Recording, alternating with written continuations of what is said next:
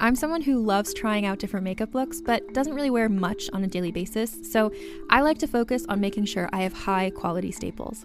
And whether you like a fresh face, full glam, or somewhere in between, you've probably seen Thrive Causemetics Viral Tubing Mascara. I've certainly seen it everywhere, you know, the one in the turquoise tube?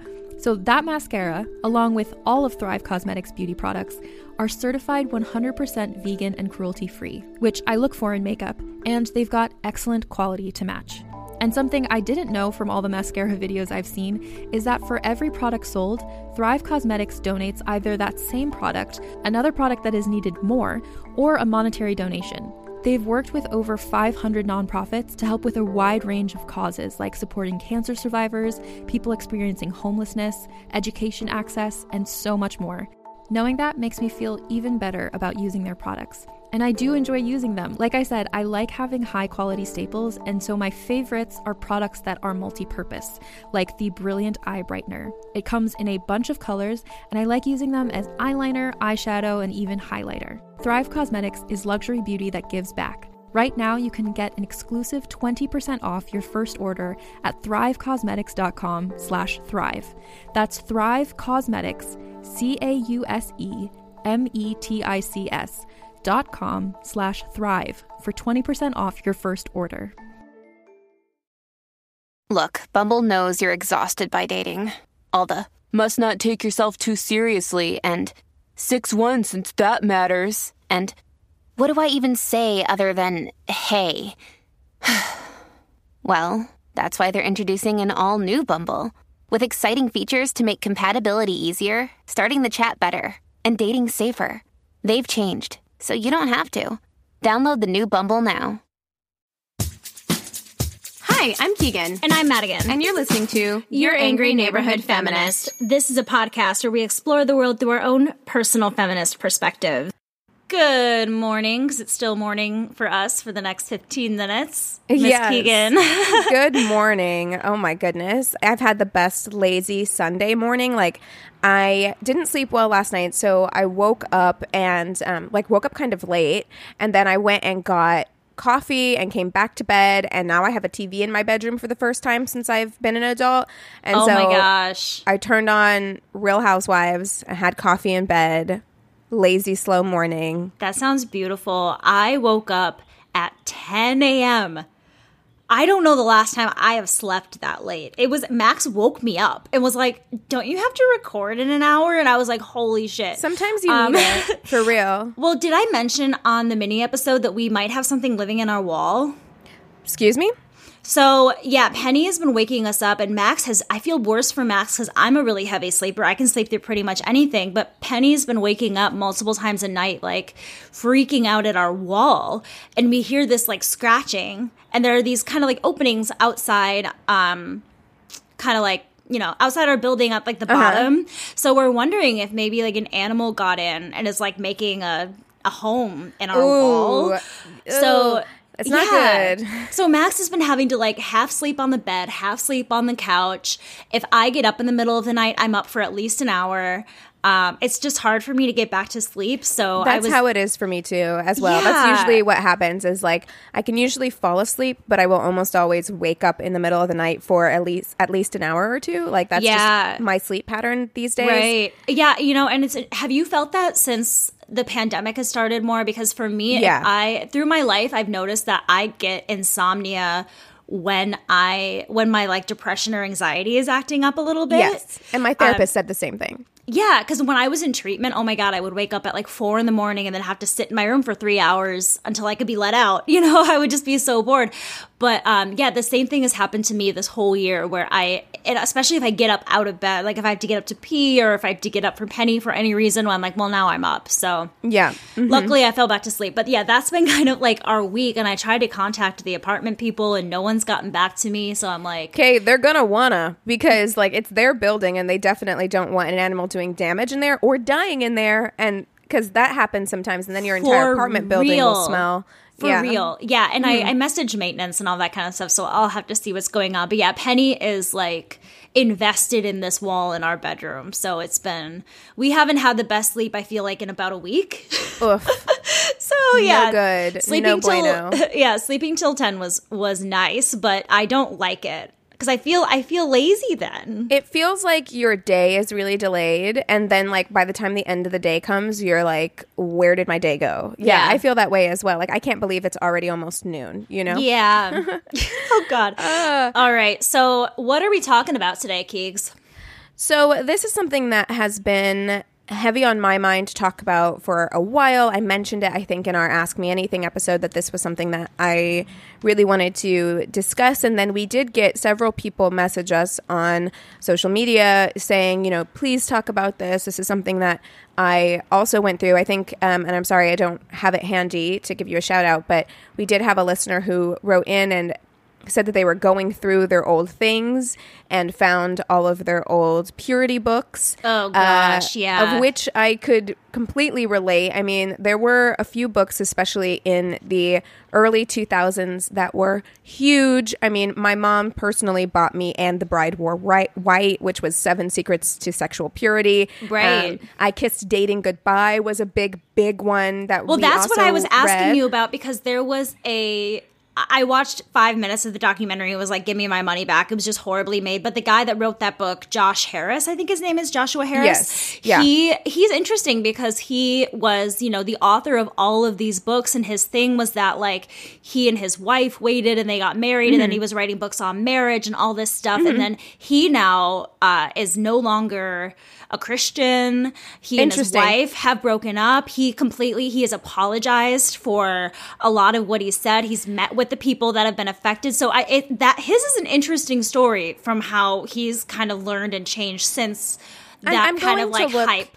I'm going to it. look into that because don't um, watch the documentary though. Just read. There's an article about it, which is so much easier because I rented the documentary for like a dollar on Amazon, and even then I was like, "Give me my money back." It was yeah, not good. I, I will um, definitely look into that and look into his story because I feel like having grown up the way I grew up, it did so much damage to me um, that I feel like I have like a trauma response to well, yeah. hearing to hearing about that because my knee-jerk reaction is to be really upset about totally. the fact that like you you perpetuated these ideas that were actually very damaging, specifically to a lot of young women, but uh-huh. men as well, um, and. Now you you take it all back uh, after you've made all this money, you know, perpetuating this idea. However, I realize that that is not a very compassionate or empathetic way to look at it because right. just like I was raised with these beliefs, um, and also at the time it was just such a big part of Christian culture um, and, and American I, I culture as a whole. I can't whole. blame him. I really yeah. can't blame him, and well, I don't. And he, I don't want to like put that on him because you do learn and you grow and you change, and, and like he's the same stopped- way. He stopped the production of his books, too, which is great. So, yeah, that's the thing where I totally have the same reaction to that kind of stuff where it's like, oh, now you're sorry. Now you're sorry. Thanks. You know, I totally understand where you come from with that. I want to say before we started how fascinated I am by the differences in the, the differences and the similarities in being raised in the Catholic Church and kind of learning more about evangelical Christians. I think that the evangelical world is so fascinating because there's these mega churches and there's mm-hmm. these celebrities and mm-hmm. and it's this money-making thing where ca- Catholicism isn't quite the same. It's not the showmanship. It's not the big. It's like it's very solemn. It's very quiet. It's very traditional.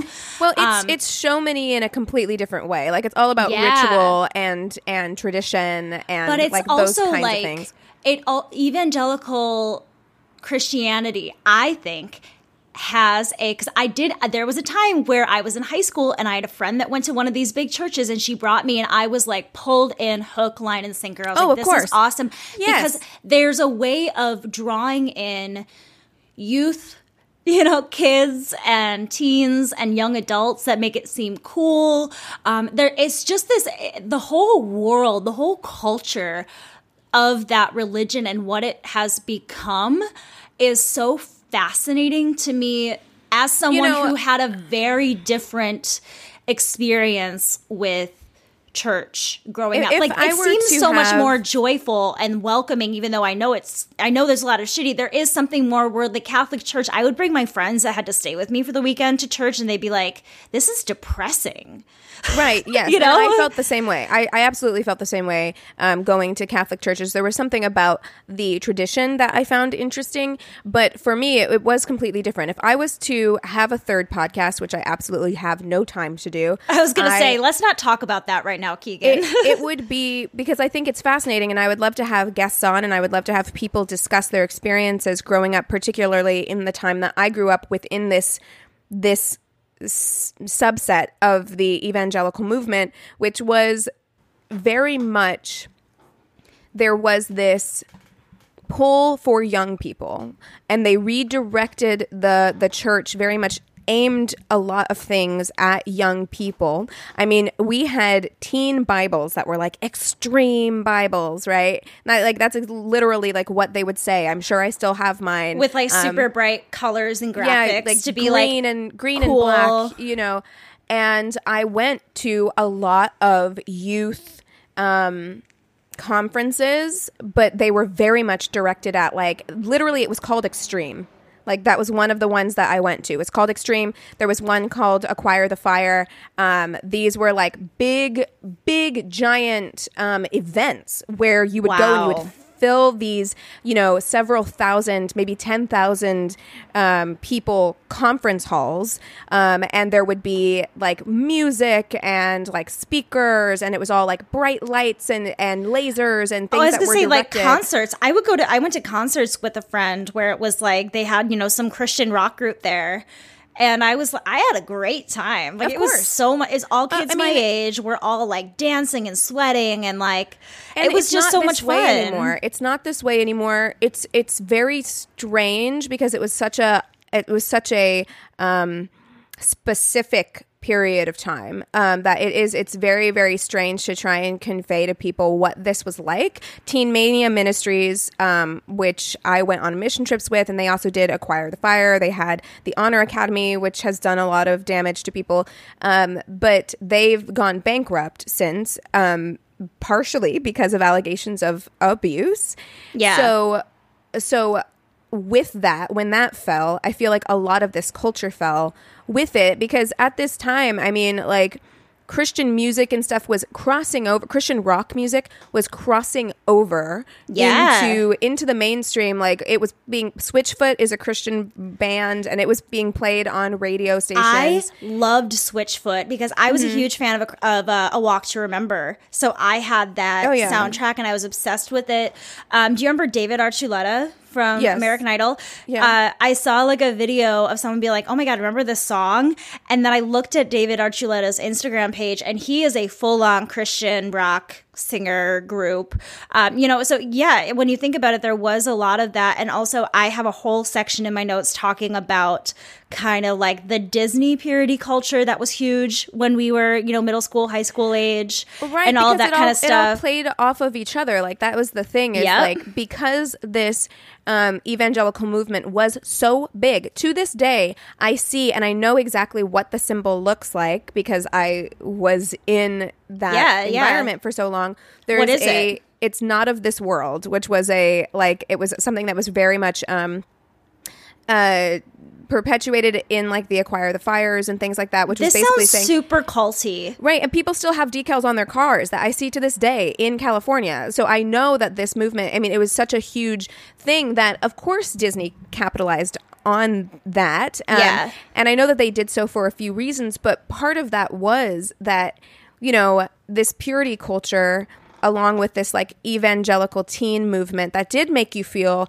accepted and special, um, all of those things, it was crossing over into the mainstream. So it was kind of the perfect storm of uh, of allowing this to kind of like take over. Right. You know? Yeah. Okay. So one thing that I wanted to talk about first is kind of talking about what is a yes and a no for the most part in purity culture. And I guess the no's are what I want to focus on here. But I mean, they say that you are supposed to be completely sexless before marriage. And that even means no sexual thoughts, feelings or actions. Mm-hmm. Um, and that sounds so frustrating. I just watched um, a se- the series about Heaven's Gate that's on H B O. Uh-huh. And there is one man who was part of the cult who uh, was having wet dreams, essentially, and was, you know, he found M T V. He started kind of having, he started masturbating a lot and all this. And he actually removed himself from the group because he wasn't able to be sexless, essentially. Um, he wasn't right. able to take that away. He felt so guilty that he exited himself from the group. Luckily, a few days before the mass suicide, but that's besides the point. You know, I, it made me think about that, where the feelings of guilt for even having a sexual thought, I would... Right. Can, that sounds mm-hmm. so debilitating, because to me, even a sexual thought, I mean, where where does that end? Is there even, like, can you acknowledge attraction to a person? Can you, you know, are wet dreams a part of that? Like, I find that part very Mm-mm. fascinating, because we, we cannot control our bodily functions, and we cannot always control our natural urges as people.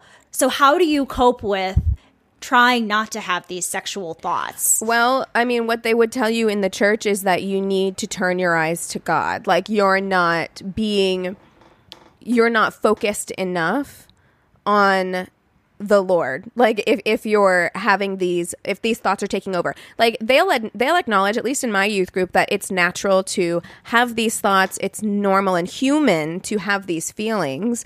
Um, but you should, one, not be acting on these feelings at all. And two, um, you need to be redirecting your thoughts and your energy. You need to be spending more what what's called quiet time, which is when you would um, get out your Bible and read your Bible with, like, no other distractions for a period of time, usually right. like an hour. Um, but you needed to be devoting more quiet time with the Lord in order to redirect those thoughts and urges. That's interesting, because that almost kind of reminds me of, like, cognitive behavioral therapy, which essentially is like re is it's changing your thoughts. So, like, for me, I have an issue with a lot of, like, negative self-talk to myself, and that's all about changing that dialogue within yourself and changing it to something else, which I find it, that's damaging when it's talking about, like, it's very of, natural of, yes. urges, of having to sit is. and quiet yourself to train your brain to redirect to something else and deny right, something but, very, you know, real inside of you. But it was all framed.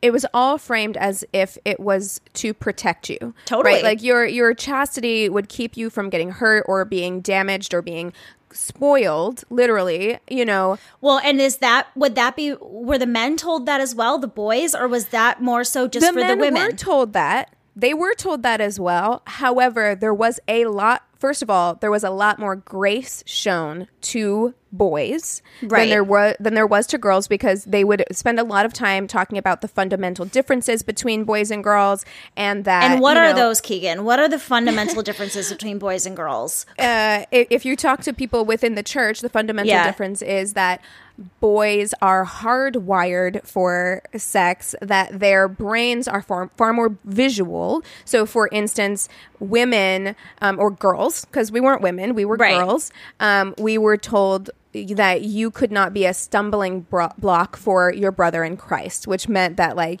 you would not wear certain things. You you were responsible for not behaving in certain ways. Talking about cause, certain things. Or, yes, that yeah. would cause a, a lustful mind for your brother in Christ, which is right. very, very damaging to put that messaging on women. It creates a mentality that um, if things do happen to you, which I have a whole section in my notes talking about sexual yep. abuse and sexist abuse within especially evangelical circles, when things did happen to you, it was your fault. Because yeah. like you were not... You um, were the stumbling block. It was you that led him to do those things. And that's that's what's so frustrating to me, is that they're ingraining in young boys' minds then as well that anything they do isn't their fault. So as damaging as it is for the women who are going to be thinking, everything is my fault, everything that I do is my fault, it's my fault, it's my fault, it's also giving men this, like, or boys, I should say, this weird sense of authority and power where even if they do something wrong, well, they're hardwired to be that way. Right. So I feel like that mm-hmm. would be, I feel like, you know, the punishment for that, obviously in a religious way, I'm quiet time, you know, whatever that would be. But I feel like it wouldn't be taken as seriously because a woman has to actually, in their eyes, try to be that way. You know, oh, she dressed that way, she did something, where men right. are just naturally forgiven. Yes. Because that's just the way they are. Right. Yeah, absolutely. No, and it, and it was completely damaging. So while like these messages were being shared with both men and women, um, we were in the same youth group, right? Like these messages were being shared to everyone. Um, it was very much implied that women were more responsible, or girls were more responsible for maintaining chastity in a relationship. Like it was basically understood that like if you have a boyfriend, um, he's gonna try things because yeah. he's a he's a guy, right? Um, and it is your job to prevent anything from happening, right? And it's like, yes, the communication would be like that, or they would say, you know, you need to have communication within your relationship and both of you need to be on the same page about preserving your chastity or your virginity. Right. Um, but but sometime a- that the boy is going to try something. It's going to happen because you he's hardwired to, be to do so. And you need to be stronger. I mean, and they would tell you, like, I remember specifically, and my mom would have these conversations with me as well, but mm-hmm. we did a we did a practice in, in our youth group where we had a cardboard or like a um, cutout of a heart, right? Paper, okay. Construction paper. And you basically would rip the heart up and hand it out to people. And that's what they would say is like, if no matter how many, like if you have X number of sexual partners, imagine ripping your heart up and handing it out to all of those people. Yeah. And then what's and then what is what's left, left over? It's only this tiny little sliver is left for your husband. Right. right? That's like, actually the opening of the documentary about for the guy that did the mm-hmm. I Gave Up Dating, whatever that book is called. Yeah, uh, Joshua the be- Harris. The beginning of the documentary is him shooting a short film. Um, and it's so the acting is just horrible, these poor actors, but it's like a bride and groom standing, getting ready to get married. And then as they're about to say, I do, all these women start showing up behind the guy and the girl's like, but I thought you were giving your whole heart to me. And he's like, I right. am, I am. But she's like, well then, wh- but you gave your heart to all of these girls before yes, me. And exactly. that's such, a, that's such a weird concept of not even just sex, but love. Like, that's yes. so weird that you can't ha- give your heart to something or to someone. And you're saying, because I've done that, I've physically kind of taken something from me. You know what I mean? Like, I think yes, that the line between allow- sex and love there doesn't allow any room for, like, true love and compassion because you have to hold yourself back for the person that you're marrying, you know? Well, or you... you then have to go all in. So for instance, like with my ex-boyfriend who I lost my virginity to after having, I mean, I wore a purity ring. I yeah. pledged myself to, to remain um, a virgin until I got married. And when I did have sex with my ex-boyfriend, it then became a thing where you felt like you had to hold on to that relationship, yeah. whether it was, whether it was right for you or not, because you you were like, okay, well, it's not as bad. Yes, I had sex before I got married, but it's not as bad if, if this, this is, the, is person. the person I'm going to marry. Right. Right. So like you can um, you end up being stuck in marriages or relationships that you shouldn't be in because yeah. you have this tremendous amount of pressure and guilt associated with sex. Like mm-hmm. and and, and breaking that is is so difficult because you have been told your entire life that in order to to be sanctified in the eyes of God, you have to be a certain way. It's like the love of the Lord comes with conditions, right? Yeah. And and you the pressure also within your friends' circles, if if your friend circles were church also circles, part of that, which, yeah. which mine were.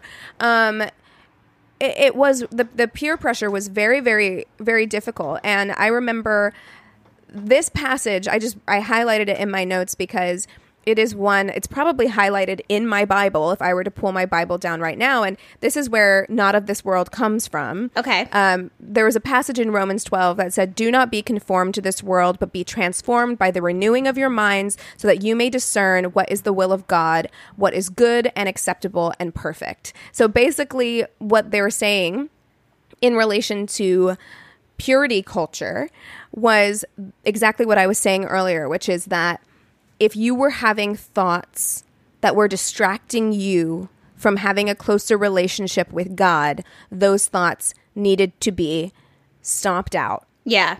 As quickly as possible. Right. To stay as close to God as you can.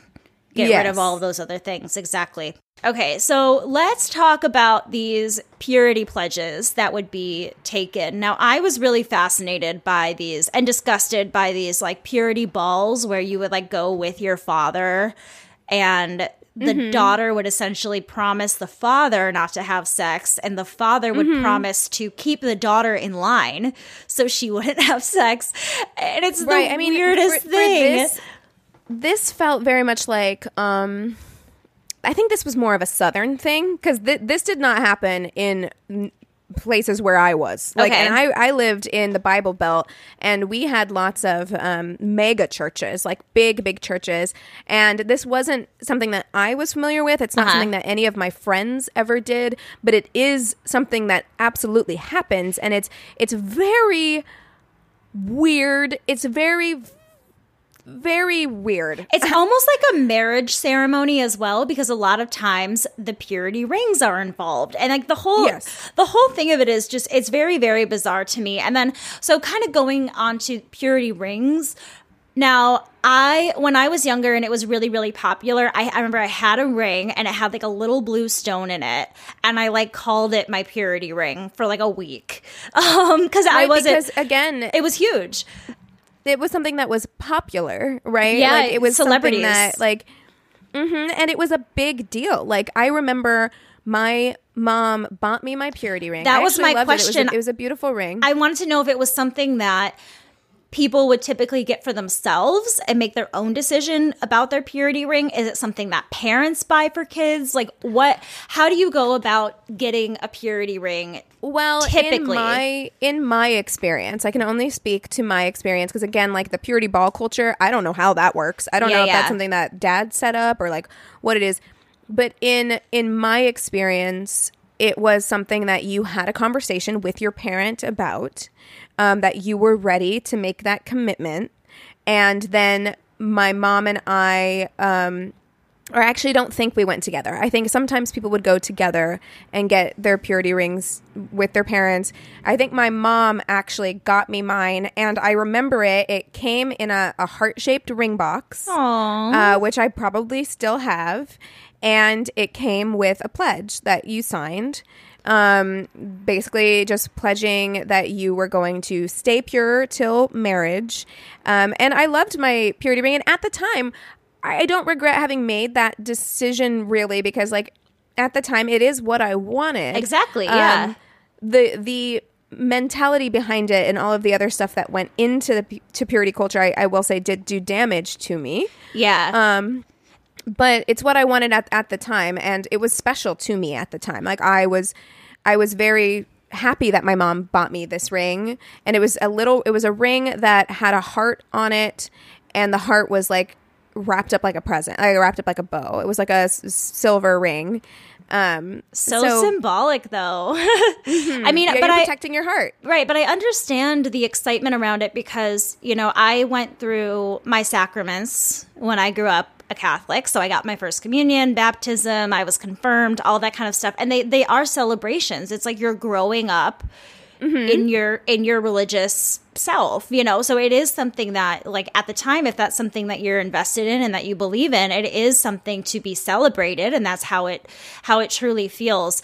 Um, so there is a company called Silver Ring Thing, and it's a huge company that makes these purity rings and things like this. And I wanted to mention this because I find it, you know, they were a big reason for why like celebrity culture started picking it up and things like that. But they also kind of got in some legal trouble, which is why I wrote about them. Um, so it was an American virginity pledge program founded in nineteen ninety-five by this guy named Denny Patton. And for a few years, it was partially funded by the U S government. Uh, cool. Right? So the Silver Ring Thing would use rock and hip-hop-like concerts and events to appeal to teens. Uh, this was their theme verse, which is First Thessalonians four, three through four, says, "For this will of God, even your sanctification, that ye should abstain from fornication." It rhymes. I feel like I could rap that part of it. Mm. That every one of I'm you... I'm sure someone did. I guarantee you somebody did. "Even for your sanctification, that ye should obtain from fornication, that every one of you Ugh. should know how to possess his vessel in sanctification and honor." Nope, that's Ugh. not... Um, and then by two thousand four, they started like getting big in the U K, but that kind of got mixed results because in Europe... sex is seen very, very differently. So I find that interesting. Like, they blew up this Silver Ring Thing company in the U S and they're like, awesome, we're going to expand to Europe. And they were like, nah, you can buy porn on the street stands here. Like, they mm-hmm. just weren't as, like, I guess what I read in this article is that they were less anti-sex and less unrealistic about sex. So this thought of, like, pushing people to fully abstain from sexual thought and everything in Europe really didn't make that much sense. But like I said, they're still getting a lot of tax dollars and things like that. So in two thousand five, the A C L U sued the U S Department of Health and Human Services because they believed that S R T used tax dollars to promote Christianity. Um, So that's what this is really, it's fascinating because, like, especially like if you look at a lot of, um, like kind of offshoot sectors of like conservative politics, it's super evangelical. So this, I feel like, ties into a lot of that, like almost kind of like infiltrating your religious beliefs into government a little bit. So in... Well, it- yes. I mean, well, all of this happened. There was a very distinct moment in time when politics and religion overlapped, yeah, where that first started happening, because prior to that it wasn't something that happened. It happened, I think, during um, Reagan was the first time that we really saw things like abortion becoming big issues because of the religious right inserting themselves yeah. into politics and becoming like an integral part of it. Totally. And if we're going to talk about that, I mean, if we look at the eighties, there was this like AIDS panic, right? So yes. sex was kind of like the the villain of the time. So I was reading that some people believe that part of why purity culture was able to thrive so much in the nineties and early two thousands was because we were kind of coming out of this like sex panic that yeah. suddenly mm-hmm. this idea of of completely abstaining from sex, of, you know, all of that. It didn't just make sense to the religious anymore. It made sense, I think, to more the everyday human being for why they should be abstaining from sex. And I think that it's interesting how, like, religious movements or companies like S R T, who was getting seventy-five thousand dollars grants from the U S government, was able to do that because I think there was a fear also before then of what, I guess, like, uninhibited sex could mean. It could mean death. You know what I mean? It what was, it could lead to. Exactly. Yes, well, well, there was and, such a and, scare around it that I feel like it really did, like, put pressure on people, you know? I, I feel like they used that fear for control, like totally. one hundred percent. Yes. Because, because a lot of this is about control. I mean, I would love to have conversations with people who spent a lot of time at Teen Mania, um, because I spent a summer there before I went to to Uh, my mission trip in Texas. What is like it? On, on the compound. Teen Mania had a compound. What is Teen Mania? Texas. So Teen Mania was a religious, um, they did all the Acquire the Fire events. They were targeted at young people, specifically. Um, they had a thing called the Honor Academy, which is where you could go um, for a couple of years, I think. It was like three years. Um, it was a very intensive Christian program. You lived on campus, which was in the middle of nowhere in Texas. Uh, and you, they got into some trouble because, like, for instance, whenever I was getting ready for my mission trip, I was assigned a, like, person who was supposed to be getting me, m- like, mentally and spiritually ready to okay. go on my mission trip. I would have weekly calls with this person, um, and they would also, like, tell me what I needed to bring and make sure I was ready. And and that was, like, six months prior, like, weekly calls for, like, six months oh my gosh. with this person. And this person was an Honor Academy student. So they got into trouble because they were basically using people who were paying tuition yeah. to do the jobs. You were assigned a core. So he was assigned to be mentorship, but you could also be assigned to kitchen, or you could be assigned to cleaning, or you could be assigned. So they were not paying employees. They were having right. students pay them to be there. I was going to say, uh, this then- sounds... so culty. Like this it yes, sounds oh, like no, it is. It sounds like N X I V M to me. It's, like, it's very culty. No, when I say, like, it felt like a cult, it absolutely felt like a cult. Like, so they got into trouble because they're checking in on you weekly. I don't know, all everything you just said sounded like my own worst nightmare. Yeah, I mean, and they call them interns. So these Honor Academy students, they sign a pledge. So then, of course, they don't have to be paid because they're called interns. Right. You can be kicked out of the Honor Academy for doing any number of things. Um, we were given a lot of – whenever I went on my mission trip, they basically said you get three strikes for, like – with for your behavior. For your behavior, but specifically for your sexual behavior. Like, you, we did side hugs or hand hugs, which is where you, like, put your hands together and, and clasp your thumb over the other person's Wait, hand. Wait, what? Yes. You would just, like, we hold your hand out and wrap thumbs yes. around, and that's yes. considered a hug? Well, because you weren't, or you could do side hugs, but you were not allowed to do frontal hugs with somebody of the opposite sex. Um, and they, what they would say, and we were in Romania, so we were overseas, and they would send you home. Like, if you had three violations, they did what was called a B V, which is a bon voyage, where you get sent home. What? Yes. And, and wait, and, wait, wait, wait, wait. So you're, you're young, like, you're like high school age? I was eighteen when I went on my trip, but you could be as young as fourteen, I think. Holy, so you hug a guy. Let's that's say a, you that's get a, that's that's a strike. One. Let's uh-huh. say you what what's you something get caught else? Holding you, hands under a, a blanket. There's okay, there's two. two. Let's think. What could be a third strike? I mean, really, like any, a guy sitting in your room after hours, or you know, something like that. If you've already been, if you've already been reprimanded, or I mean, God forbid, you're sitting on the lap of somebody, or right, you right. know, any of that stuff would be cause to send you home. That is so. so I mean, it's and, so frustrating to me, because it's also like that to me is just saying, like, you're not allowed to have friendly relationships with men. The only relationships that you could possibly have with men are sexual ones, and that's really weird. Like, that's how that sounds well, to me. Well, it's just because you don't want to cause your brother in Christ to stumble, so you can have totally. good, healthy Christian relationships with a person of the. First of all, it's very heteronormative, obviously. Well, I was going to say, but yeah, like, all of this is very like believing that gender is binary and sexuality is right, all heterosexual. Right. So that, that, yeah, I, I hope that. I hope that goes without saying. Yeah. But um, but yes, so you could have healthy, what they would call healthy Christian relationships with people of the opposite sex. Um, but because we know how men are wired, right? Yeah. So you can't sit, you can't sit on your lap, on their lap, or anything like that, because you don't want to cross that boundary. Right. You don't want to take it to a place where it then becomes sexual. Well, right, but then you're cutting yourself off. I feel like from having.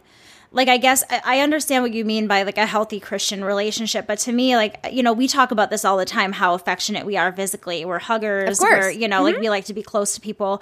And, like, my – I think about my closest male friends, particularly from, like, high school. I mean, we would all lay on top of a bed together and take uh-huh. a nap. Like, there's oh, yeah. these things – there's a comfort me level too. That you can feel with your male friends without it having to be that way. It just makes me sad, because I feel like that, again, is damaging to, like – after you're married, being friends with another, you know, husband of somebody, or having a male friend at work. Like, I feel like it would just be so much, like, I'd be, I'd be thinking so frequently about not screwing up around that person, or doing something that's going to make them think that I'm turning, like, coming on to them or flirting with them, that I feel like that damages the relationship between men and well, women as well.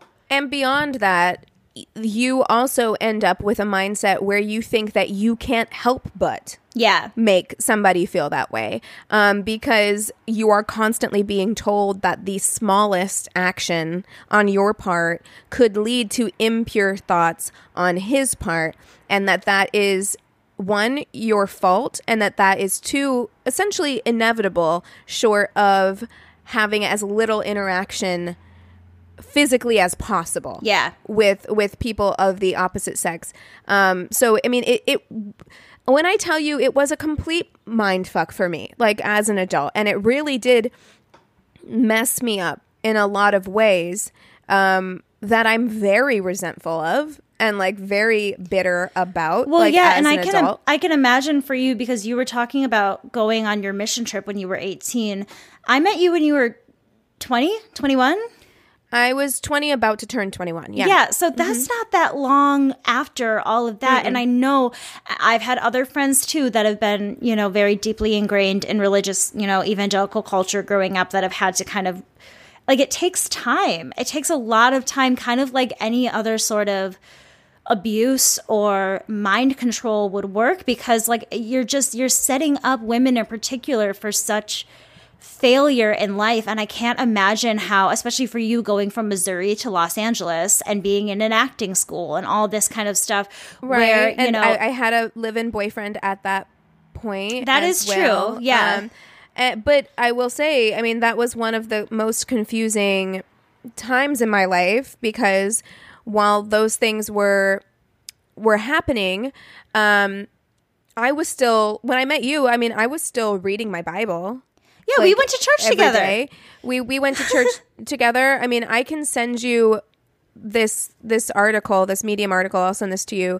Um, but it wasn't long after that that I discovered there was a blog um, dedicated to, like, I survived the Honor Academy.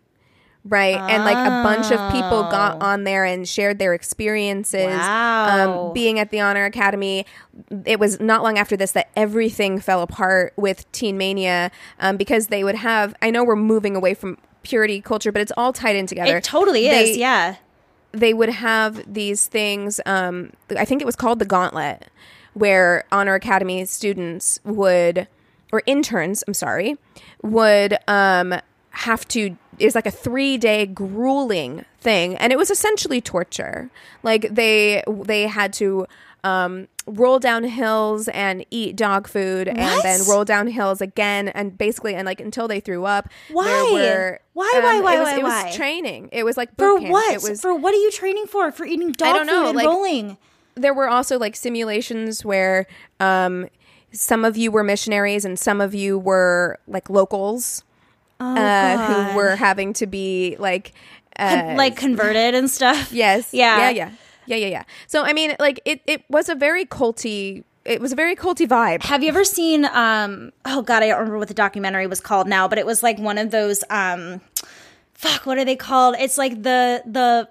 like haunted houses, but they're Christian. Yes. So you see people mm-hmm. like having abortions and like being raped and why it's their fault. And like there was this whole documentary where they covered this like huge one in Texas, I think. And it was the most like these kids are auditioning for these roles and like it, they're so into it and they're screaming. And it's like these like you are torturing your children by putting them through this and exposing them to all of this stuff. It's right. just I mean, crazy. And, and people did have They had trauma. There yes. was there was trauma, lasting trauma. And not for everyone. Like some people came out of it and thought it was the most impactful time in their lives. No, but and everybody say- experiences things differently, and not and if you're a if you're not making that choice for yourself to get into it and you're being essentially tortured into doing all of these things, of course you're going to have a traumatic response to it. But if it's your well, own choice, in, it can be different.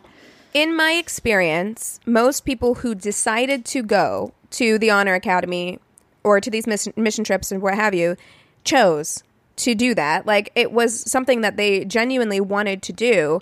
Um, but why did they want to do it? I mean, like, for, for all of us, like, what went into that decision was the culture surrounding, and purity culture is a big part of this, was the culture surrounding teenagers in the evangelical movement um, setting you up for this in the first place. And then yes, you get in a situation where you then are like, is this really what I want? And then you're being shamed. I mean, that was part of, that was part of what I, I did. I, I very much was involved in this in a real way because I was eighteen. So I was a mentor. I went through the mentorship program for the mission trip. So I was a mentor to the younger kids, and I was in charge of a group of younger kids. They were, I had my own team, and we were told all the time, like, I, I had to, I was told I had to go and tell these girls who were wearing makeup every day um, that they had to stop wearing makeup on the trip oh when we gosh. went out, because um, it was, again, their their eyes weren't on God. Yep. They, they were being vain. There was vanity there. Um, and I had to go in, and I believed it. And I believed totally. that I was like doing the right thing at the time. Exactly. And they were crying. They were upset. Um, and But but it's like, well, this is what you have to do. Honestly, because it reminds me of N X I V M so much, because it's like you start you start out with it being something that feels really beneficial to you. You feel close to God. You feel like you're doing something that's good for the world, good for you, good for people around yes. you. And yes. then when it slowly turns into something that's a bit more intense, well, you've already been shown all of the good and why this is a good thing. So you think that, well, then I have to get through this maybe uncomfortable situation so I can be even closer to God. So I can I can prove Absolutely. that I have this in me, that I'm stronger than everybody else in the group, that I'm stronger than this, that I can be right. the closest, mm-hmm. the best to God that I can be. And that's when it mm-hmm. I completely agree. It's not it's no longer a choice when you've been brainwashed your entire life to believe a certain thing. Saying yes to something or saying no to something still isn't truly consent when you've been b- trained to believe something in your brain. You know what I mean? Well, I think and, that that ties into believe, so many other things. If you believe that there are going to be negative consequences. I mean, speaking uh-huh. of of purity culture, um, one of my fellow mentors who I, I liked a lot, um, we got along really well. We're still friends on Facebook and things like that. But she broke down to me one night. We were there, and she didn't want anybody to know um, that she wasn't a virgin, that she'd had sex with her boyfriend previously. Uh-huh. And it was a source of deep shame. Like, and deep what shame. was your what was your reaction at the time to that? Because I mean, my reaction at the time, if I'm remembering it well, was, first of all, I did tell her that she should tell the the people who were above us, right? Where there was like levels to it, so they were still young people, but like in their early twenties. And yeah, I was yeah, like, yeah. You should you should go disclose this information to them. I did tell her that, but I I told her, you know, have you repented on it? Have you prayed on it? Have you asked for forgiveness? And if so, then you know, then the Lord will forgive you. Like that yeah, is what I yeah, told yeah, her. Yeah. You know. Yeah, it's just interesting because I know for myself, you know, I I was never involved in this amount of the culture at all. But, you know, chastity was a huge thing growing up in the Catholic Church. And I still had, you know, my mom lied to me my whole life and told me that my dad was the first person she ever had sex with. Mm-hmm. And then as soon as I told her I lost my virginity, she was like, oh, no, I got around before your dad. I'm like, well, you should have told me that. Like, you know, because I wanted to be as good as my mom. And then I felt bad when I lost my virginity because I felt like I wasn't, I wasn't, keeping myself to the standards that I that I wanted to, and there was so much guilt around yes. that. But you know, I that's why I find it interesting, because I know that when friends would tell me things when I was younger, um, when it came to drinking, I was very against drinking alcohol as a kid. Um, you know, underage drinking and all that kind of stuff, sex, mm-hmm. all of that. I was much more judgmental surrounding it, again, because of the way that I was raised. Uh, there was a time when I was being bullied really badly in school. I went to a very, very Catholic school with the convent at the end of the hall. And I would go visit my only friend who was an eighty-year-old nun after school every day. Mm-hmm. And so there was something in religion at the time that brought me peace and calmness. Yes. So it is interesting to think about, you know, our reactions then to people disclosing these things to us are clearly so different than how we are today.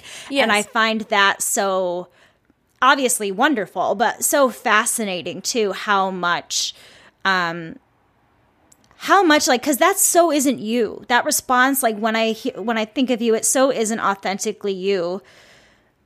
I mean, that is, it's, in, you know, it's, it's very hard. It's it's a hard thing to even think about, really talk about for me, because no, it wasn't authentically myself. I know that now, and I think that that's part of what is so painful, is that I was trying so hard to be exactly what I needed to be, because not only and no did one should do not that. only did I think that there would be actual consequences um, with my like peers, heaven and he- or heaven and hell consequences, but but I thought that there were actual consequences in terms of um, my relationship with God, and then yes, ultimately where I would end up after death. Like it, it, there was real consequences for me, um, and there's so much fear also that I feel like is discussed. Like I know with Catholicism, it's all about fearing God. You know that there mm-hmm. is this fear, because that's the pressure that you put on your shoulders to make sure that you're keeping yourself in line. And that's something about Catholicism that turned me away from it big time, was the fear aspect of it. But I know that that happens in a lot of religions, because there is this weight on your shoulders of this isn't just about this lifetime, it's about your eternity. Eternal life. Yeah, it's about yeah, your eternal life. And that's life. terrifying mm-hmm. to think about, and, especially as a young person. And you also have to understand that, like, when my response was what it was, and this, you know, also when I told those girls they shouldn't be wearing makeup, like it in my brain, it wasn't punitive. It wasn't to be mean. It was because we were responsible. We were also told many times, like, you have to be responsible for each other and like hold yeah. each other accountable and hold well, each you're other thinking up of, because you're protecting them. Like that's yeah, what you so think. It almost is like it, it's a friendly yes. gesture yes. because you're you're protecting them, you're helping them. I totally understand that. No, I don't think anybody ever does things with a malicious intent if you're a good person. You know what I mean? I just find the responses to to something where, you know, this has only been twelve years yeah. since you were living. Mm-hmm. You know what I mean? So to me, I find it so fascinating within myself and how I've viewed things differently through my life. But also hearing you say it is yeah. very interesting to me, to see the differences and how the control really does change you as a as a person, you know? Um, so we we are about fifty minutes in, and I really think it's important to talk about misplaced sexual responsibility and yes, sexual please. abuse. Yeah. So as we've discussed through this whole episode, purity culture puts all of the onus and responsibility on a woman's shoulders, on a girl's shoulders, to cover up and ensure that men are not tempted by us. Mm-hmm. But of course, we know that what you wear, how you act, what you do, what you say has absolutely nothing to do with being raped or sexually assaulted. You could be covered from head to toe. You could be naked. It doesn't matter. Rapists are going to rape, unfortunately. Well, I mean, and, and it's also important to note, like, just as we talk about other people in power, police, uh, things like that. Yeah. And religious leaders. Yes, sexual predators are going to seek out environments where they will be able to find vulnerable people. And because... And get of, away with it, too. Yes, and because of the messaging within particularly evangelical circles, um, women were held um, very much responsible for their own conduct, um, and it didn't always translate to men in leadership. So what they saw there was actually the perfect proving grounds for them to be able to step in um, and assault people basically with impunity, because they knew that women were going to blame themselves because of the culture that they were raised in. They were less likely to speak up about it. Um, so unfortunately, this began happening um Well, I mean, I'm sure it's happened forever, but because of the Me Too movements and Time's Up movements, um, it really started coming to light in like twenty eighteen, where a lot of pastors, particularly in evangelical meg- mega churches, were starting to be accused of sexual assault and harassment. Yeah, which is, I mean, think I think that that's such an amazing thing that the Me Too movement did, was it, it showed women that the things that they've experienced, if no one's ever told them that they were sexually assaulted, if they were told, oh no, it was your fault, or, you know, if they ever had any sort of other mindset about their situation, there was something about the Me Too movement that I think opened up a lot of women's eyes to how they've been treated in their lives. Yeah. So I could see being a woman who, you know, has experienced especially abuse from, you know, a religious leader, a religious elder of any kind. I can't imagine the kind of guilt that would be put on you, because also if we're thinking about it in the standards of, you know, all men are hardwired to be this way, so it's a woman's responsibility. Well, this, let, let's say it's a man who's the leader, a priest, or whatever you want to call him.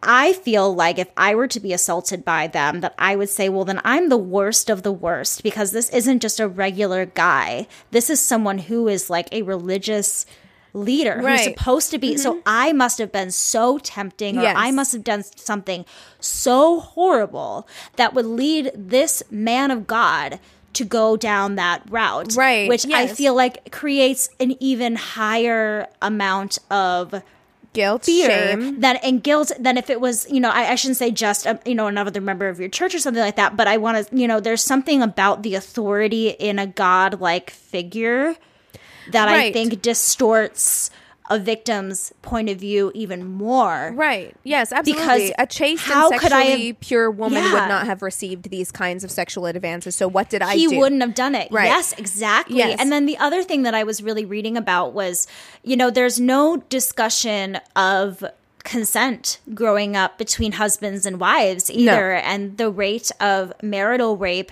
is very high. And in many countries, marital rape still is not seen as something that is illegal or wrong or even real, you know? So for years, you know, women are told that you have to say no, say no, say no, don't be a stumbling block. But then once you're married, you're almost expected to kind of like make yourself switch, available at all and times. And you have to then, yeah, but not too available. Mm-hmm. You know, you have to be a good wife and a good mother and a good blah, blah, blah.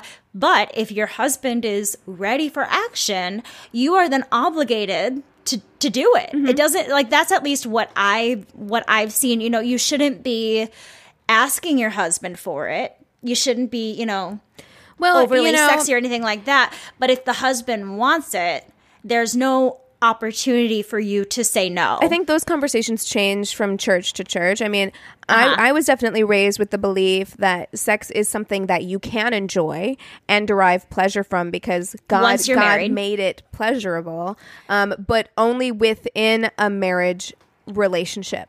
Period. Yep. I was given, so I was the first granddaughter in like almost thirty years on my mom's side. So when the granddaughter older than me got married, it's the tradition to pass down this book called The Joys of Sex. Oh, yeah. So I was like ten Yikes. When I got The Joys of Sex. And it was like they handed it to me as a total joke. Oh, I went under a table of course. at the party of course. that second and saw all the picture diagrams. But yeah, totally. There is, and you know, coming that side of being very, very Catholic too, it's kind of like, well, now that you're getting married, this is the guide. Now you can yes. know about how to feel yes. pleasure in sex because yes, now you're exactly.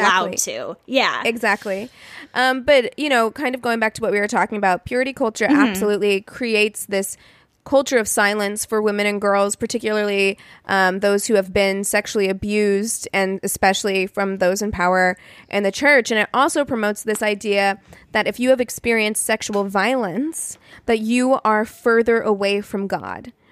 Yeah. And this creates so much fear for people who want nothing more than to essentially be God's instrument, right? Like, exactly. And it, it, there's no real conversations around rape either. Um, right. And it, so you do automatically assume if something like that were to happen to you, that you are impure, right? Yep. Without any kind yep. of nuanced conversation about what has happened to you. Um, exactly. And I do want to say that the, the culture is changing. I mean, millennials have left the church in huge numbers. And oh, um, yes. those who have remained in the church, one in ten young Protestants have said that they've left the church over abuse allegations.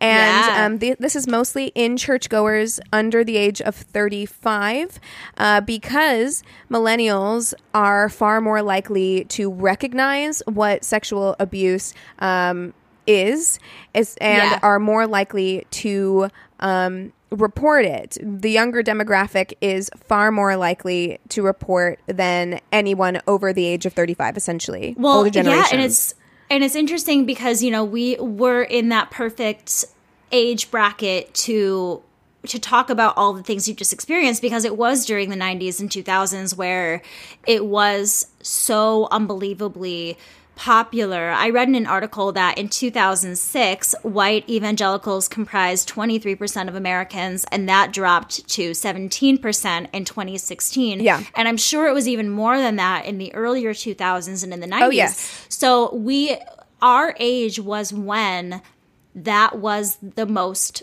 popular, I would say. So it makes sense to me, especially with how much the world has changed for us since we were kids, that it makes sense that we would be the ones to start that change of the drop um, right, from well, that, particularly because of the violence and things like that. And also because what we have seen, what we have decided is inappropriate has changed. So right. for, fourteen percent of those aged eighteen to thirty-four say that sexual advances from people at church have led them to attend less frequently, and just one percent of those over the age of sixty-five have said the same. The younger generation is two to three times more likely than the oldest generation to say they've experienced sexual harassment in the form of sexualized sexualized compliments and jokes, sexting, and prolonged glances, where I feel like people over the age of sixty-five simply don't see those things as inappropriate. Like, they just see it as or, part of like,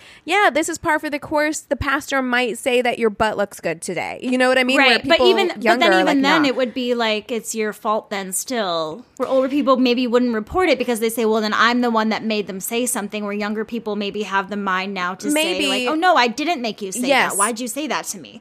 You know? I agree with that completely. I think both of those things make a lot of sense because, yeah. But also, like, I mean, it. we see it when we watch Mad Men or whatever else, where it's just oh, like, yeah. if a man catcalls you or hits you on the butt or compliments you in some way, in a sexualized way, that it is supposed to be seen as harmless. Right? Yeah, Whereas, yeah. like, our generation doesn't believe that anymore. We're like, no, no, no, this is inappropriate. Yeah. It's especially inappropriate if you are a person in power over me. Don't send me inappropriate text messages. Don't say uh-huh. inappropriate things about my body. Um, uh-huh. And I will stop going to church because of it, you know? Right. That li- I think that line has been made much more clear yes. as we've gotten older. I think, and that's the thing is that that was, it was so part of the culture. Like I've seen, I've seen a lot of comedians joke about like, just let old people be racist. They're going to die. You know, I don't agree with that, but I yeah, mean, but- there is this thing where it's like mm-hmm. they're, you know, this older generation that just didn't have, they didn't talk about any of that stuff. None of it was discussed. So men could just get away with like, catcalling and comments, and that was almost seen as like charming and flirty. Like the the yes. whole culture of that, I feel like, has changed so much as well, that I can see where the yes, responses and, to it are different. And I think that people are starting to actually verbalize and acknowledge how hypocritical it is. I think uh-huh. that that is a big part of it as well. It's mm-hmm. like you preach this thing when talking about purity culture, you're preaching this thing that is actually very damaging to the psyches of a lot of young women, while simultaneously yeah. behaving in a way that by your own standards would be pulling you further away from the Lord.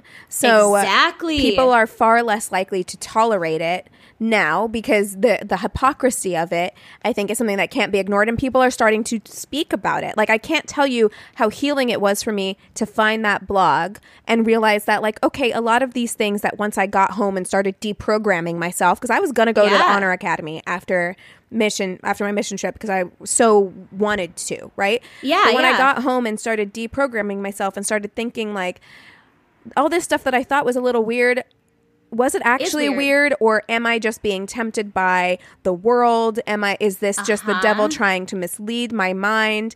Um, finding that blog where a lot of other people were sharing their experiences and saying, no, this was weird. This was damaging. This isn't the way that it should be. Um, this isn't the way that God's love should make you feel. It changed a lot of things for me, and it was very healing for me. So I think the internet and social media have really helped a lot in this way. Yes. You know? Yeah, definitely. I think that the more you can connect, and there is something nice about the internet and scary about anonymity, where I feel like for a lot of people who are overcoming abuse in some way, and I think definitely in religious cultures, I can see where, you know, having a sense of community, I feel like, is so big in religion, that I can see where a sense of community in coming out of it would be really important too, even if it's more anonymous and you're online and you're sharing your stories with each other, there is something like nobody ever wants to feel like they're the only one that is having these questions or doubting or feeling badly about something. So that's where the internet can be truly wonderful. Yes. And, and showing you that you're not you're not crazy for thinking a certain way or for thinking that something you went through in your childhood is a little bit weird.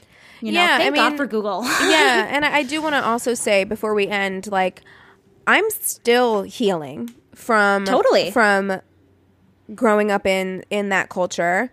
Uh, so to anybody who is still surprised, still finds themselves surprised by like th- certain thought patterns that have been like ingrained in you deeply, or, you know, your relationship to sex is affected. Mine has been affected. Like, for anybody who's experiencing that, just take it slow and like be gentle with yourself.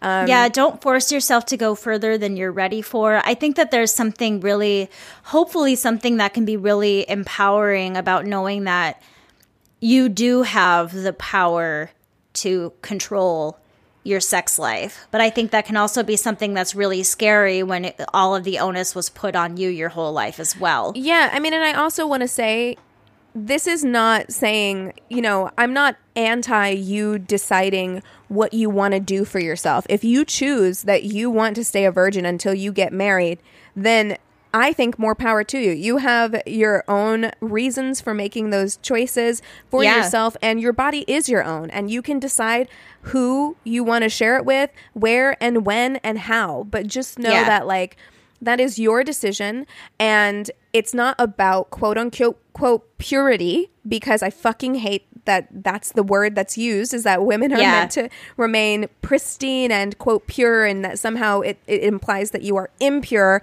if you make a different decision. Um, yeah, you just have a sliver of your heart left over. You right. know, it's just not true. Right. So I, I just want to make that clear as well, that like I'm I, I want women to be able to make, I want people, all people, to be able to make those decisions for themselves without the fear um, of what will happen if they don't do what they're told. Definitely. Basically. Yeah, and there's a whole other part of this that I started doing research about, but I think it will be great for us to do a whole episode about sex education, because yes. I think that is a huge part of it as well, kind of the differences in Um, how sex sex education has been taught, why teaching abstinence is dangerous, all of that. I think that that really ties into purity culture as well, because I mean, I my mom taught me about sex through a Catholic book. You know, yeah. it was like the mm-hmm. ideas of what you're taught in religion, or, you know, even just how sex education has changed since it was, I think it was actually, maybe it was Reagan during that time, I think, where he started implementing sex mm-hmm. education abstinence into some schools only. And stuff. Yeah. Abstinence yeah. only. You yeah. know, it is very, it is very fascinating. And I think that sex education as well in schools is important to help make changes for kids in other aspects of their life as well. So I think that'd be kind of cool to talk about as well. Absolutely. And I, I will say, you know, I feel like this episode became less of a purity culture episode and more of just a, um, religious abuse episode, uh, but th- those things do go hand in hand. And so if there are things that you wanted us to talk about that we didn't get to, I mean, we could do an uh, I don't know a lot about them, so we could do a whole episode on the purity balls, because they're very weird if, oh, if yeah. that's something I that mean, and you guys are so, interested in.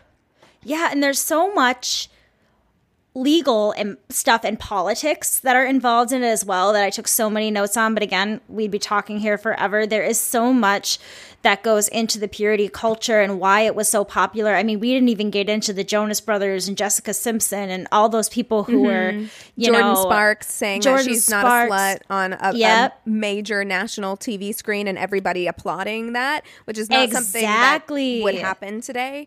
No, and you know, all of that is just so... so part of purity culture that we haven't even touched on. So I know that there's going to be plenty more opportunities for us in the future to have more conversations based off of all the research we did from this. So yeah, if there's anything in particular that you all would like us to talk about, if you have any stories, if you've gone to a purity ball, I want to know about it. I want to yes. know your experience. Mm-hmm. Um, so please write us in.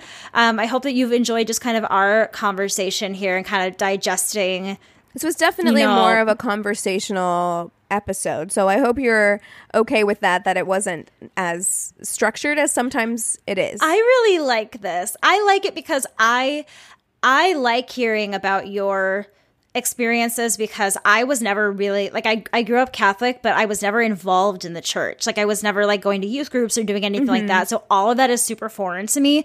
So I personally love just hearing you talk about it, because it's something I do, really don't know a whole lot about. So thank you for sharing a lot of what you went through. I, again, would love to hear if there are any listeners who have gone through similar things and they want to share their stories and talk about it. I would be more than happy to, you know, read those on mini episodes in the future. So if there's anything that you would like to share with us, please go ahead and email us at neighborhood feminist at gmail dot com. You can follow us and direct message us on Instagram at Angry Neighborhood Feminist. We have a Facebook business page and group page. You can rate and review us on the business page and chat with the other listeners in the group page.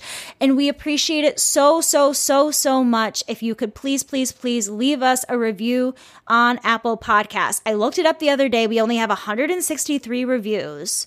If I compare that to the amount of listens we get every week and the number of followers we have on Instagram, some of you have not reviewed us yet, and I don't mean to pressure you, but it really does help us so, so much to be seen, and we love doing this show, so help us out. If you haven't done so already, leave a one sentence and a five-star review on Apple Podcasts, and we will be happy as two clams.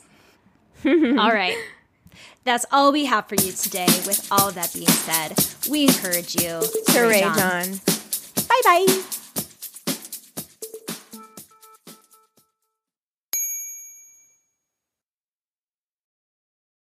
Hey there, it's Rachel Ballinger, and I am extremely excited to invite you to Rachel Uncensored. It's my podcast where I sit down and get real with my friends and celebrity guests, where we talk about all sorts of topics, and sometimes we might be under the influence when we do so. We cover things from personal stories to hot-button issues. And it's the only place on the internet you can find an uncensored version of me. It's a side of me that you might not have seen before because it's not the most family or brand friendly. But don't worry, I'm still sort of slightly a decent human being. If you're intrigued, then make sure you check it out. New episodes drop every Wednesday. You can find it on Apple Podcasts, Spotify, or wherever you listen to podcasts. Trust me, you won't want to miss out on the fun and candid conversations we have here on Rachel Uncensored.